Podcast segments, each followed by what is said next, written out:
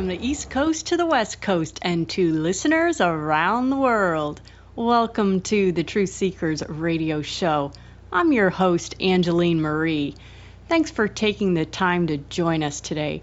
We're broadcasting on Liberty Works Radio Network at libertyworksradionetwork.com and their affiliate stations. Also, don't forget you can learn more about our show and find podcasts posted at truthseekersradioshow.com.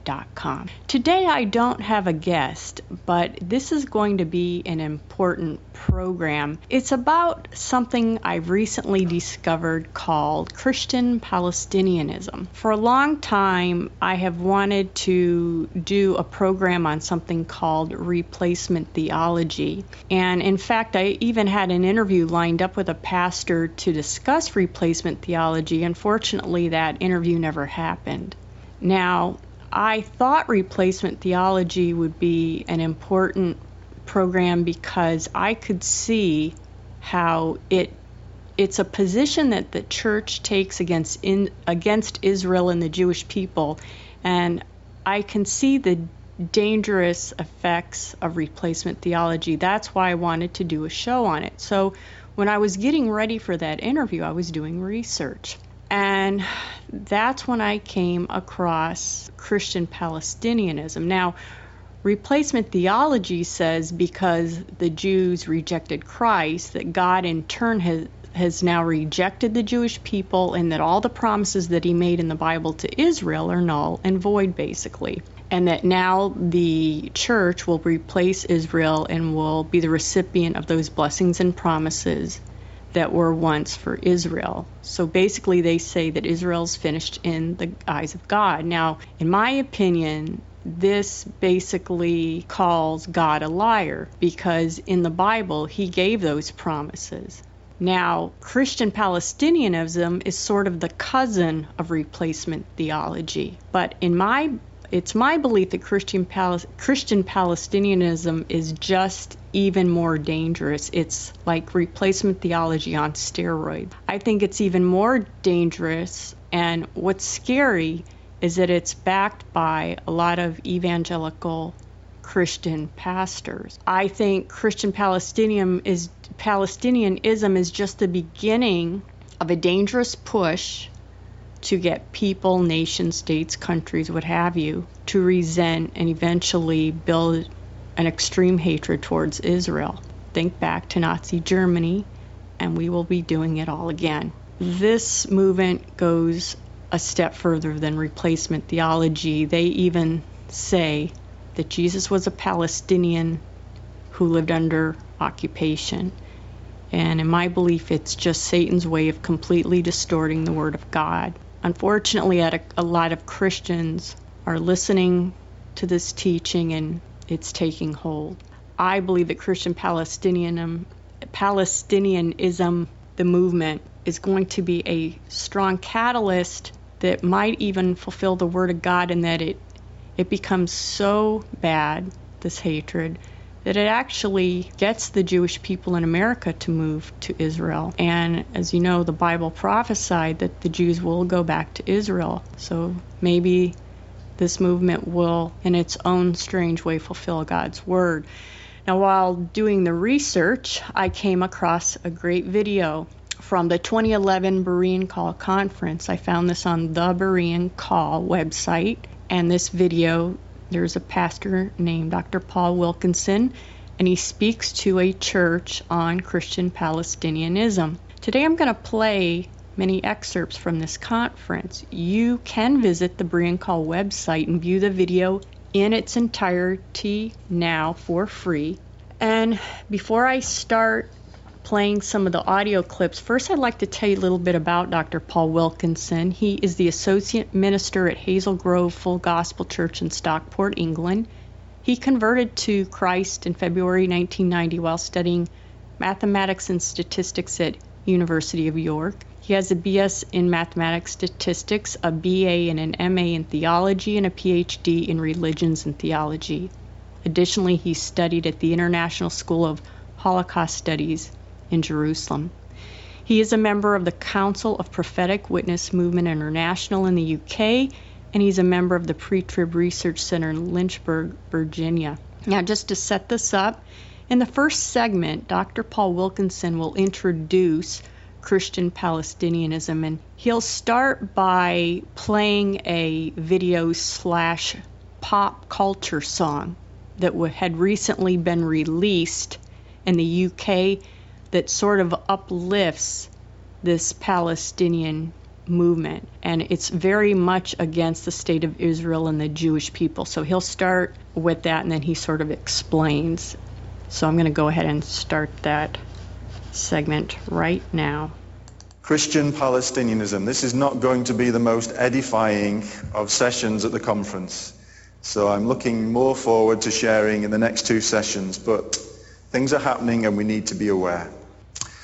Just a few weeks ago, a pop single was released in the UK charts by a gathering of musicians from around the world. They came together under the name One World. The title of the song is Freedom for Palestine. It's been endorsed by many Christian groups. It's been endorsed by Stop the War campaign and War Against uh, Coalition Against the Iraq War and all kinds of organizations. And uh, it's even been endorsed on the Facebook page of Coldplay. I'm not into the music scene. I don't use Facebook. But Coldplay are one of the largest pop groups in the world today. And they have endorsed this single, the inspiration of which was Free Nelson Mandela, the song that was released in the 1980s. And uh, you're going to hear a little bit of this song right now. No matter your faith or community, this is a crime against humanity. Gaza's turned into a prison camp. Apartheid war divides the West Bank. We are the people.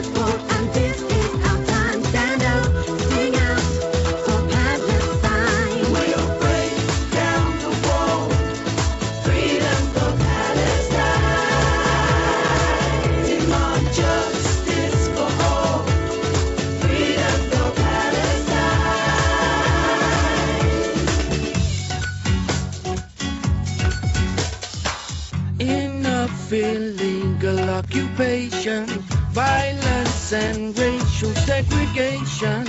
All religious communities unite. Freedom is a human right.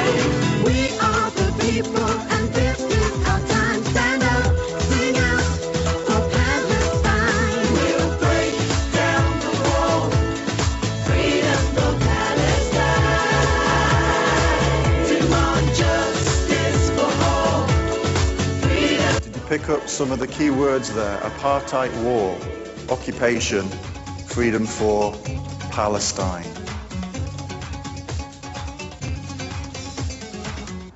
I am proud to support freedom for Palestine by One World.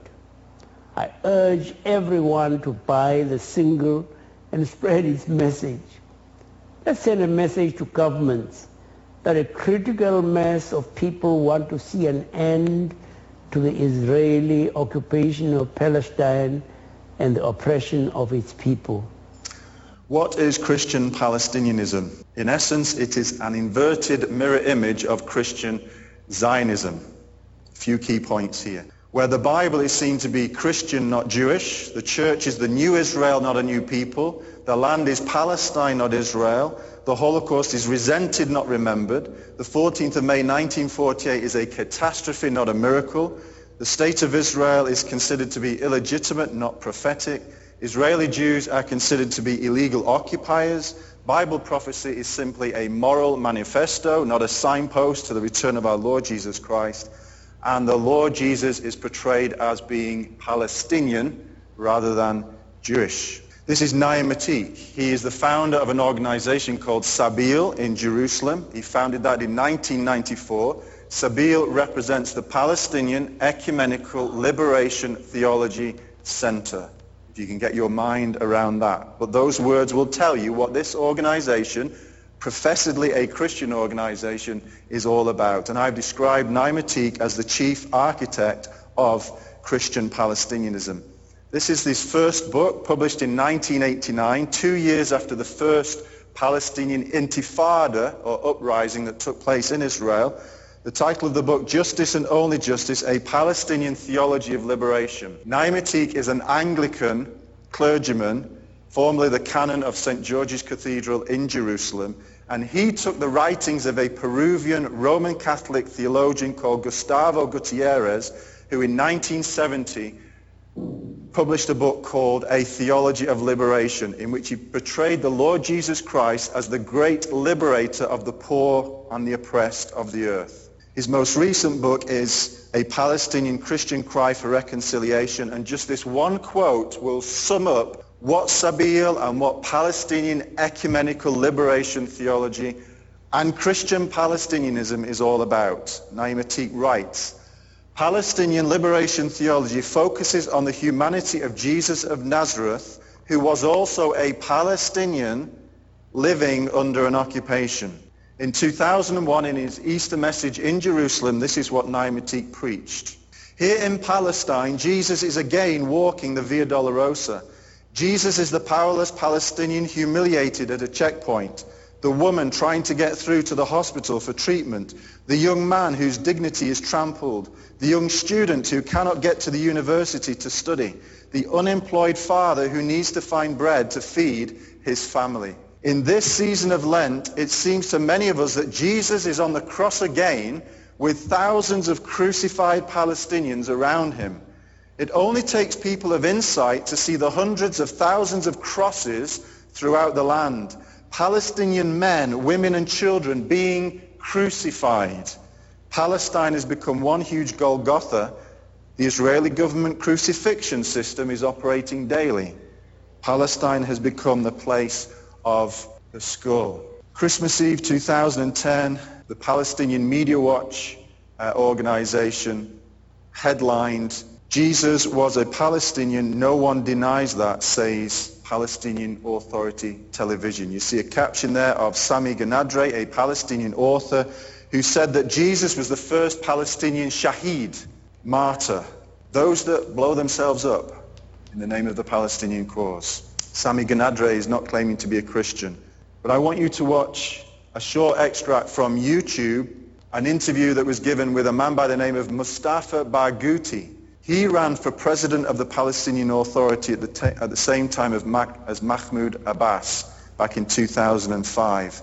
Unless you speak Arabic, you won't be able to understand, but the translation will be at the bottom of the caption. Listen to what he has to say. ولكن نحن نتذكر دائما بأن السيد المسيح كان الفلسطيني الأول الذي عذب في هذه الأرض Jesus was the first Palestinian who was tortured in this land. Now you're going to hear from Sheikh Mohammed Hussein, the Grand Mufti, Muslim of Jerusalem. أن سيدنا المسيح عليه السلام ولد في هذه الديار ودرج في هذه الديار وبشر بدعوته في هذه الديار إيه، فهو وأمه يعني نستطيع القول أنهما فلسطينيان بامتياز Jesus and his mother Mary were Palestinians par excellence. Okay, we might understand that the Muslim world wants to embrace Jesus and claim Jesus for themselves. But when the Christian community, when the church uses the same language, we know we are in trouble. Here is the Reverend Dr. Alistair Black. He is a Baptist pastor at Stirling Baptist Church in Scotland in the UK. Just before Christmas, he was invited to address the Scottish Parliament at Holyrood in Edinburgh. What a wonderful opportunity to bring a Christian message, a thought for the day before the Scottish Parliament convened. He spoke how he had just been on a sabbatical in, what, in Nablus, in what he called the West Bank, in Palestine, where he saw for himself what life was like for the Palestinian people living under occupation. And he was filled with hope because he met a man who took him to this place where he was running a circus for little children, teaching them how to juggle and all those kinds of things. And that filled him with great hope. And this is how he concluded his message before the Scottish Parliament. Immediately my despair was replaced with hope.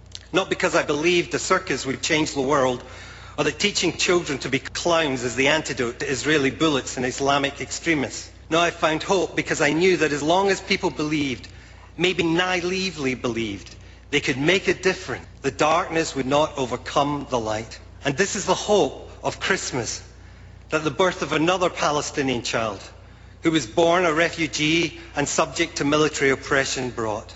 As the Apostle John says, the light shines in the darkness and the darkness has not overcome it. It is this belief, and some may say this naive belief, that the child that was born in Bethlehem offers a light to the world and a hope in our despair that no political, military or social power can match.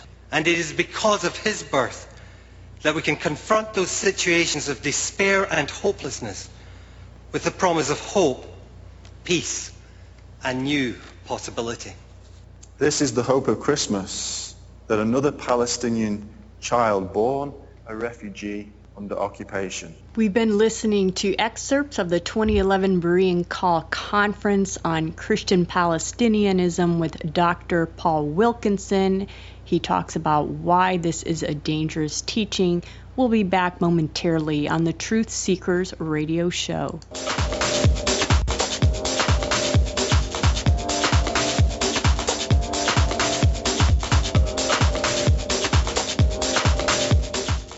Thousands of years, people from the Brazilian rainforest have used the acai berry for its amazing health benefits. Now we've learned it's also an amazing weight loss supplement. If you're looking to lose 10, 20, maybe even 50 pounds or more, then the Ultimate Acai Diet may be your solution. The Ultimate Acai Diet is loaded with pure organic acai extract powder and other great herbs like hoodia and green tea. You'll burn fat, control your appetite, and get an energy surge like you've never felt before. If you want to lose 10, 20, maybe even 50 pounds, order the Ultimate Acai Diet right now. We'll even give you a free bottle when you order two, plus give you free shipping. Call 800-430-4147, 800-430-4147, 800-430-4147. When you struggle with credit card bills every month, you're not just in debt.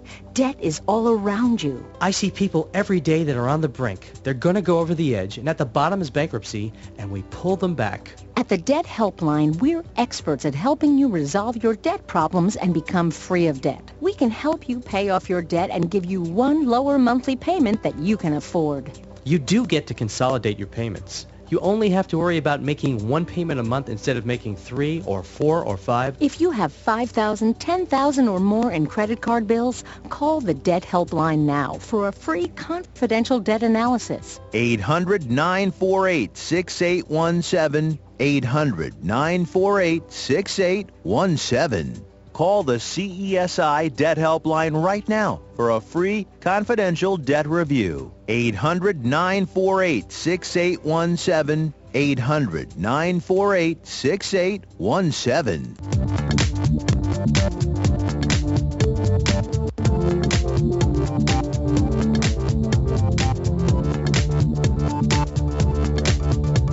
Welcome back. You're listening to the Truth Seekers radio show. Today I am playing excerpts from the 2011 Berean Call Conference on Christian Palestinianism.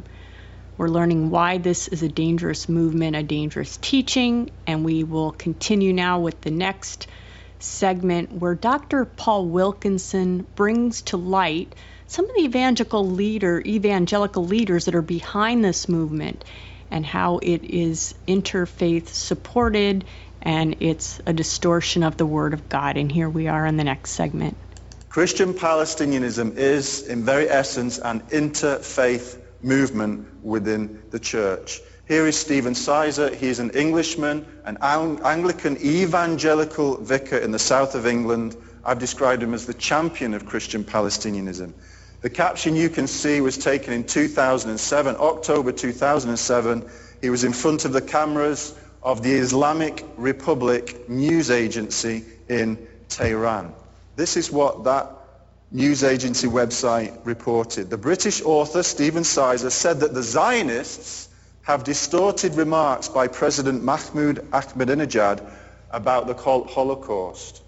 Remember that Ahmadinejad denies the Holocaust, and at the World Without Zionism conference that he hosted in Tehran in 2005, he said Israel should be wiped off the map. Stephen Sizer was blaming the Zionists and the Christian Zionists for distorting his remarks. How can an evangelical Christian defend such a man? Notice the little plaque standing in front of Stephen Sizer. It is a plaque of the Ayatollah Khomeini, the man who led the Islamic Revolution in Iran in 1979, which spread right throughout the Middle East. This is Stephen Sizer's published PhD thesis in 2004, Christian Zionism Roadmap to Armageddon, which was endorsed by Hank Hanegraaff, Tony Campolo, John Stott, very well-known evangelical leaders, teachers, and theologians. Many, many more Christian leaders have endorsed the writings of Stephen Sizer, and those writings condemn Christians for standing on the Word of God in their support for Israel and the Jewish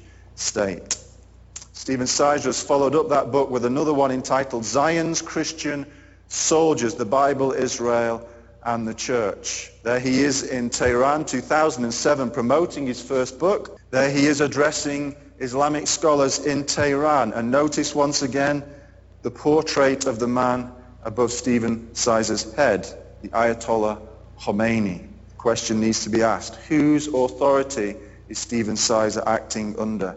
Do you think he's proclaiming the gospel of Jesus Christ to these Islamic scholars? No. This is interfaith. This is compromise. This is bringing the church and Islam together. Here is Stephen Sizer receiving gifts from these two Islamic ladies. Okay, what's the problem there? Well, the lady on the left, her name is Zahra Mostafavi Khomeini. She's the daughter of the Ayatollah Khomeini, the leader of the Islamic Revolution in 1979. And she is translating into the Persian language, Farsi, Stephen Sizer's book. That is the first evangelical Christian book to be translated into the Persian language. Here is Stephen Sizer giving a copy of his book to an Islamic cleric in Lebanon in 2008. And you saw a photograph in the background of Hassan Nasrallah, the leader of Hezbollah, that Lebanese terrorist organization. Here is Stephen Sizer in Libya, 2008, joined this time by Gary Burge, bottom left, and Donald Wagner to the right. If you don't know who they are, let me tell you. Donald Wagner is the director of the Center for Middle Eastern Studies at North Park University in Chicago. He's an ordained minister in the Presbyterian Church USA. He's on the board of trustees of the Council for a Parliament of the World's Religions. Gary Burge is the professor of New Testament at Wheaton College, Illinois. He's on the advisory board of the Holy Land Christian Ecumenical Foundation. He's also on the board of Evangelicals for Middle East Understanding, trying to bring the church in the West into relationship with the Arab world in the Middle East. There is Wagner, Sizer and Burge at another interfaith evangelical Muslim dialogue conference that took place in Toronto, Canada in May last year. Here is Stephen Sizer. You're going to hear a, an interview that took place in Malaysia just back in June. He was invited to speak on behalf of Viva Palestina, Malaysia. Viva Palestina means long live Palestine. They're very much involved in the Gaza flotillas you've been hearing about, these ships supposedly bringing aid to the Palestinian people. You'll have heard about that in the news. Listen to what Stephen Sizer has to say. I'm just going to back up. And so the idea of Zionism goes back to uh, empire building, colonialism, and, uh, and the concept of ethnically pure races. Uh, so it's a form of racism.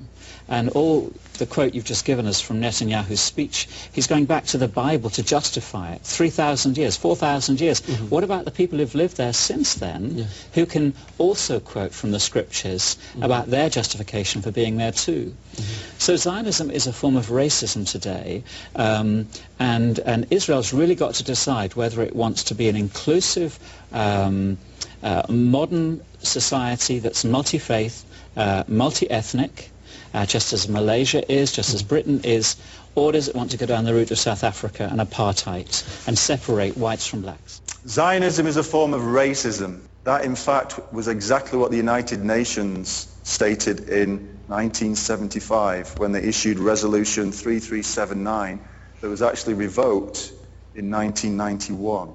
Notice how scoffing he was towards Benjamin Netanyahu, the Prime Minister of Israel, because of the address he gave to the US Congress in which he dared to quote the Bible. in talking about the right of the Jewish people to the land of Israel.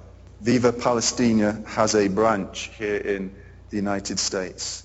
What is the underlying theology of this Christian Palestinianist movement? How do they look at the Bible? Here is Elias Chacour. I've called him the godfather of Christian Palestinianism because all these guys we've looked at so far hold him in, in high esteem. He is the Vatican appointed Archbishop of Jerusalem. He belongs to what's called the Catholic Melkite Church. This is what he said in his book Blood Brothers, published in 1983. We have been taught for centuries that the Jews are the chosen people.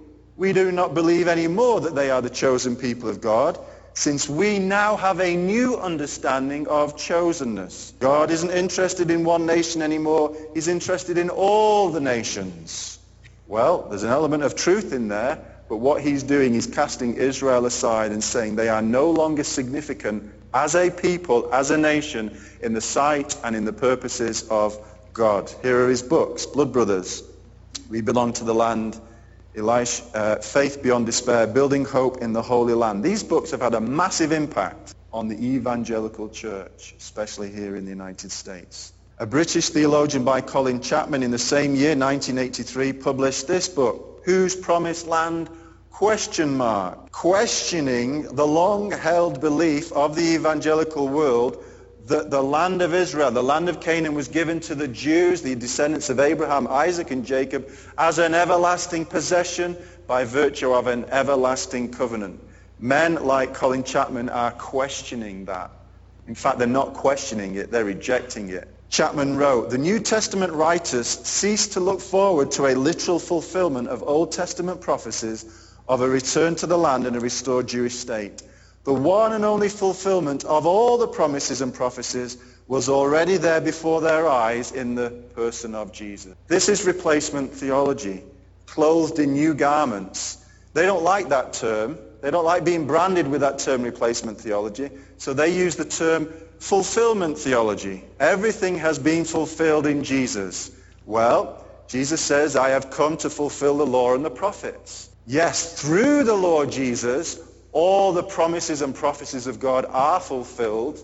But Jesus isn't Israel. Jesus isn't the land of Israel. Jesus isn't Jerusalem, as these men make out. This is their teaching. Justice and Injustice, back to Naim Ateek's first book.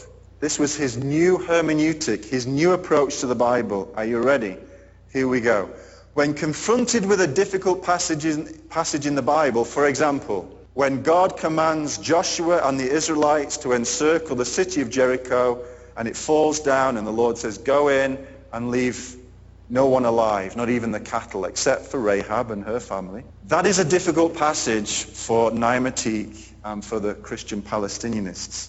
So he says, when you're confronted with such a passage like that, one needs to ask such simple questions as this. Is the way I am hearing this the way I have come to know God in Christ, does this fit the picture I have of God that Jesus has revealed to me? If it does, then that passage is valid and authoritative. If not, then I cannot accept its validity or authority. So he's got the picture of gentle Jesus, meek and mild, and the fall of Jericho does not fit his picture of God in Christ Jesus, and therefore he says, no we no longer have to pay any attention to those scriptures. God has revealed himself in a very different way. Naim Ateek in a Palestinian Christian cry for reconciliation quotes another one of these so-called difficult passages, Isaiah 61 verses 5 to 6. A beautiful promise, a glorious hope for Israel beyond the tribulation when the Lord returns and restores the kingdom to Israel. Isaiah prophesied, strangers shall, tend, shall stand and tend your flocks, Israel. You shall eat the wealth of the nations. God is going to raise Israel up to be the chief among the nations. We know that from Scripture. But this is what Naim Ateek says. This exclusivist text is unacceptable today.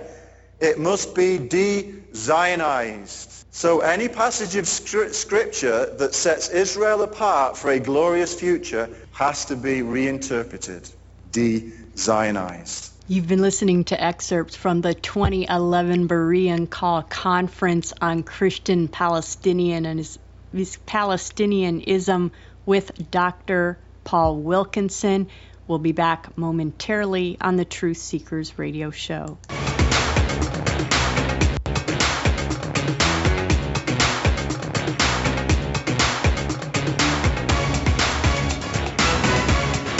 If you're struggling to pay or haven't been making your student loan payments, listen carefully to this urgent alert.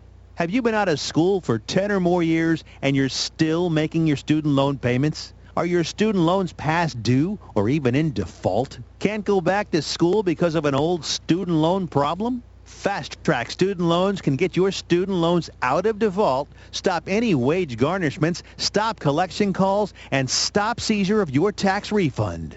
Give yourself a break. Stop the stress and get your student loan payments down to as little as $25 a month based on what you can afford to pay. One quick 10-minute call could help you solve your student loan problems. So call right now. Not available in all states. Payments may vary based on income. 855-351-FAST. 855-351-FAST. 855-351-FAST. 855-351-3278. There are three letters in the alphabet that strike terror in most of us. These are the three letters you need to avoid at all costs. IRS. If the IRS is coming after you for $15,000 or more in back taxes, you don't want to fight them alone. You need the help of the tax resolution experts at U.S. Tax Relief. They've helped thousands of people like you eliminate up to 85% of their delinquent taxes. If you qualify, U.S. Tax Relief can settle your tax debts for less than you owe, remove penalties and interest, and protect you from bank levies and garnishments. If you owe the IRS at least $15,000 in back taxes, call U.S. Tax Relief now for a free consultation and see how much money they can save you. Call 800-989-1694. 800-989-1694. 800-989-1694. 800-989-1694.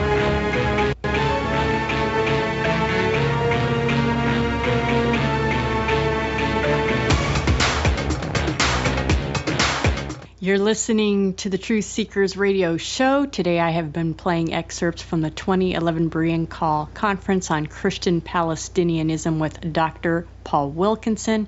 In this third segment of audio, Dr. Wilkinson explains some of the history behind Christian Palestinianism, the movement, its teachings, up until present day. Christian Palestinianism is rooted in Calvinism. It is rooted in Augustinianism. It is rooted in amillennialism. It is rooted in replacement theology. And these men that we have looked at already and the ones we're going to look at in a moment all look to John Calvin, who said in his commentary on Acts 1, 6 to 8, remember the last question the disciples asked Jesus, Lord, are you at this time going to restore the kingdom to Israel? And the Lord said, it's not for you to know the times and seasons set by my Father's authority, but implicitly saying that is exactly right. You've got the understanding right, but the timing is not for you to know of. You've got to be my witnesses. That is your preoccupation now. That's what you're to be focused on. Be my witnesses in Jerusalem, Judea, Samaria, and to the ends of the earth. And in the Father's timing, the kingdom will be restored to Israel. A child would understand that. That is how the scripture reads. That's not how John Calvin, Jean Chauvin, that's his exact, his actual name, because he was French, a reformer in the early 1500s. This is what Calvin said on that passage. He said that there were, quote, as many errors as words in the apostles' question. And this, Calvin believed, proved, quote, how bad scholars they were under so good a master. And so that when Jesus said, you shall receive power, what he was doing was admonishing the disciples for their imbecility. Okay, let's bring this up to the present day. Let's hear Donald Wagner, evangelical, Presbyterian, in the spirit of John Calvin, commenting on this verse. I can see Jesus saying half in jest and half seriously, I don't believe it. Where have you people been for the past three years? This is to the disciples. You've missed the point of everything. Then Jesus became very harsh with the disciples. This is a clear word from the Lord to the futurist dispensationalists. Here Jesus was telling the disciples not to place their trust in nor devote their energy to end-time prophecy or the militant Zionist ideology of the Zealots. Anybody heard of Bishop N.T. Wright? Up until the summer of last year, he was the Bishop of Durham within the Anglican Church there in the UK. That is a poisoned chalice. One of his previous um, incumbents denied the resurrection and the virgin birth and, and so on. He is a heavyweight in the academic world. He can run rings around you academically. Very, very clever man, but very, very, very wrong. But here are some of his disciples. You might recognize them. Stephen Sizer, Gary Burge, Naim Ateek, Hank Hanegraaff. All these men and many more refer to Bishop N.T. Wright and the debt they owe to this man. For publishing books like these, The New Testament and the People of God, Jesus and the Victory of God. If you've got a month to spare, then you may be able to get through these huge tomes. But I'm just going to try and summarize what N.T. Wright is saying about Israel. He said that the Lord Jesus was reconstituting Israel around himself, reinterpreting Israel's eschatological hope, reusing Israel's prophetic heritage and retelling its story, and redefining what the kingdom meant. You got that? You understand what he's saying there? No, neither did I when I first read it. You have to read and read and read over again. But let me sum it up in one sentence. From Jesus in the Victory of God 2001, N.T. Wright said, the promises to Jerusalem, to Zion, are now transferred to Jesus and his people. To Jesus and the church. In other words, Israel's finished. Christian Palestinianism is a propaganda machine. They are producing, churning out book after book after book to get their message across. Here are some of them. The Dark Crusade, Christian Zionism and U.S. foreign policy. Faithful Embrace, Christians, Jews, and the search for peace in the Holy Land. Peace or Armageddon, the unfolding drama of the Middle East Peace Accord. Anxious for Armageddon. The word Armageddon appears in many of the titles of these books. Because what the Christian Palestinianist wants to do is say that you and I, who stand with Israel, we're not interested in the Jewish people. We're certainly not interested in the Arab world. All we care about is World War III, Armageddon, and the second coming of Jesus. That's the caricature.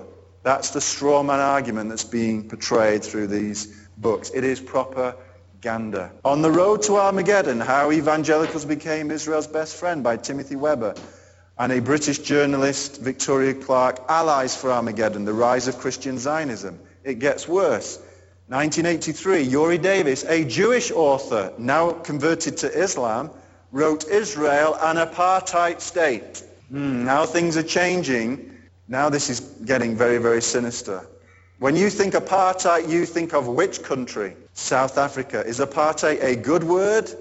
No, it's universally an abhorrent word. So what they are trying to do is attach the label apartheid to Israel and get you to feel as, as angry and aggrieved by what Israel is supposedly doing to the Palestinians as how you felt when the South African apartheid regime was oppressing, oppressing the blacks. It is propaganda. So here we are in 2011. Boycott Israeli goods, don't squeeze a Jaffa, crush the, crush the occupation. Let's turn the clock back to 1933 and where are we? We're on the streets of Germany. Adolf Hitler has just come into power. He has instructed his Minister for Propaganda, Joseph Goebbels, to call for a nationwide boycott of Jewish shops and businesses. In Ecclesiastes we read these words, there is nothing new under the sun. What has been will be again. We are in very dark, very dangerous times.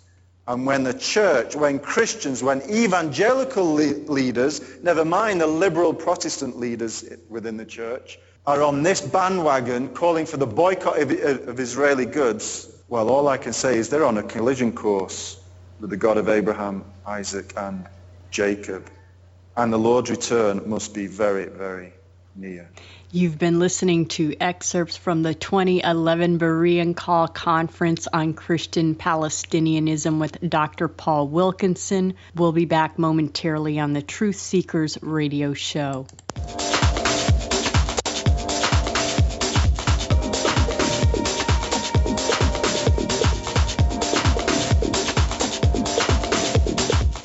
Thousands of years, people from the Brazilian rainforest have used the acai berry for its amazing health benefits. Now we've learned it's also an amazing weight loss supplement. If you're looking to lose 10, 20, maybe even 50 pounds or more, then the Ultimate Acai Diet may be your solution. The Ultimate Acai Diet is loaded with pure organic acai extract powder and other great herbs like hoodia and green tea. You'll burn fat, control your appetite, and get an energy surge like you've never felt before.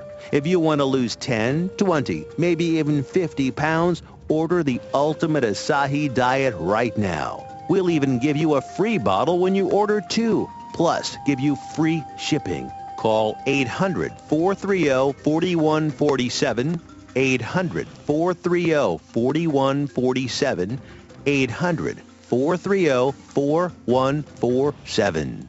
When you struggle with credit card bills every month, you're not just in debt. Debt is all around you. I see people every day that are on the brink. They're going to go over the edge, and at the bottom is bankruptcy, and we pull them back. At the Debt Helpline, we're experts at helping you resolve your debt problems and become free of debt. We can help you pay off your debt and give you one lower monthly payment that you can afford. You do get to consolidate your payments. You only have to worry about making one payment a month instead of making three or four or five. If you have 5000 10000 or more in credit card bills, call the Debt Helpline now for a free confidential debt analysis. 800-948-6817, 800-948-6817. Call the CESI Debt Helpline right now for a free confidential debt review. 800-948-6817, 800-948-6817.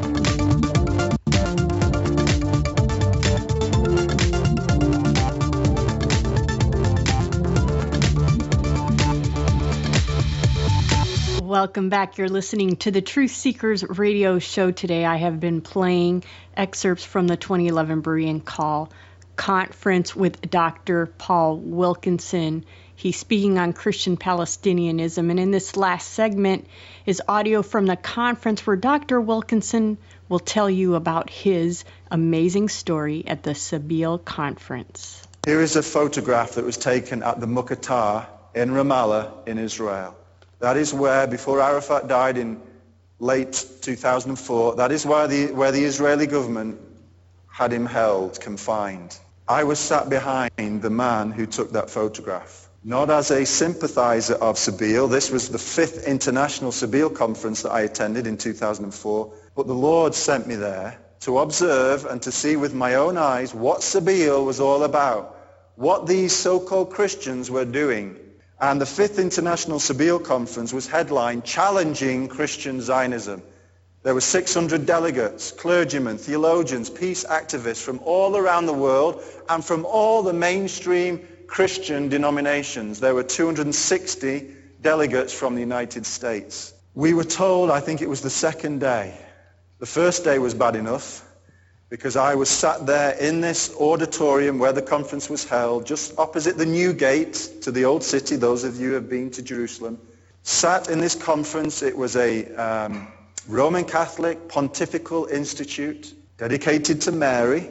And in that conference, I heard men like Gary Burge, Donald Wagner, Stephen Sizer, Naim Ateek condemning Israel, condemning the United States, and condemning Christians like you and I once again, who dare to stand on the word of God and say Israel has a future.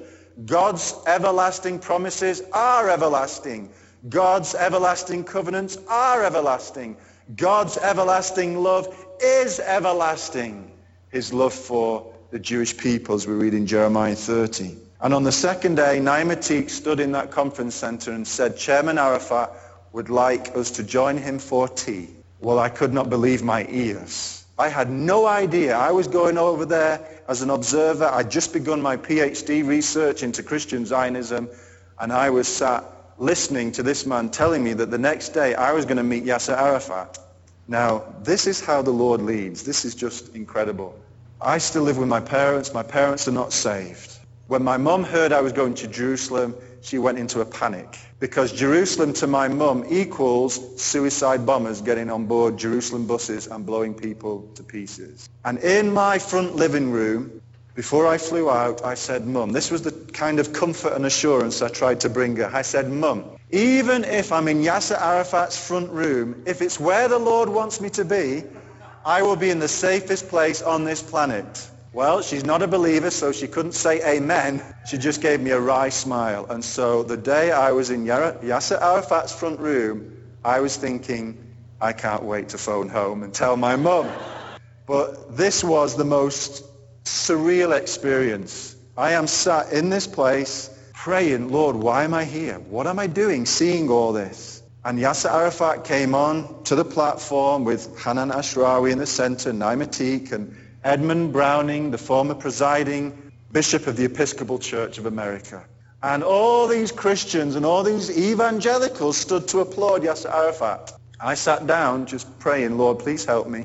Please protect me and please show me what I'm to do. After they'd all spoken, Naim Ateek said, Chairman Arafat would like his picture taken with every single one of you. Now, he's going to be at the door when you leave, so just file through the door and shake his hand and have your picture taken. Now, there was only one door into the Muqatta, one way in and one way out.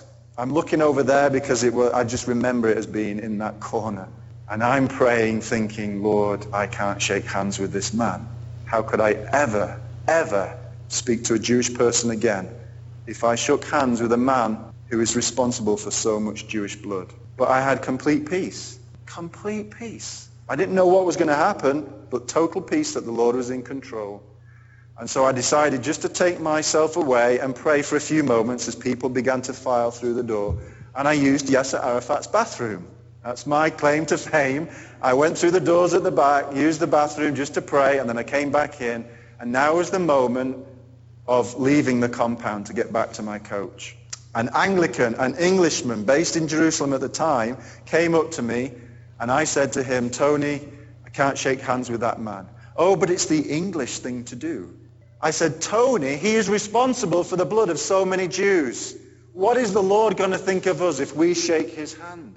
Anyway, at that moment, two of Arafat's men appeared out of nowhere and they opened up this side wall, a wooden paneled wall. That's all it was. It was just a wooden panel to me. And they made a door. Me and Tony and this German guy didn't have to go past Yasser Arafat, through the side wall, up to the coach, back to Jerusalem. How the Lord had his hand. Well, at that conference, Yasser Arafat was presented with this book, Speaking the Truth, by Michael Prior and by Stephen Sizer. But that wasn't the end of the story. I would not be here today. Tom was sharing in the first session about how the Lord has led him wonderfully through his life and into ministry. I would not be here today if it were not for the Sabeel conference. My first visit to Israel. What the Lord showed me. And I'll tell you why. Because I was given, I was given an opportunity to stand for the Lord Jesus and for the honor of his name. And I was presented with the challenge, am I going to compromise? By keeping my mouth shut and saying nothing. The penultimate night, the penultimate night of that fifth international Sabeel conference was a 10th anniversary celebration of Sabeel.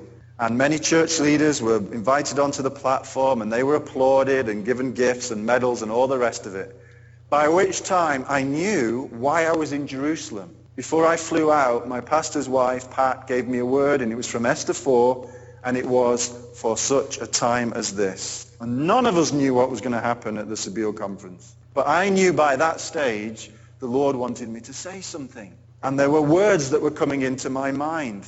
And so as I got to the conference center that night, I knew that at some stage I would have to do something and say something. And this is a huge auditorium and there's 600 people. At the very end of that night of celebration, a man ran up onto the platform, whispered in Naim Ateek's ear, and he then told us that Abdul Rantisi, the spiritual head of Hamas at the time, had been assassinated by the Israelis.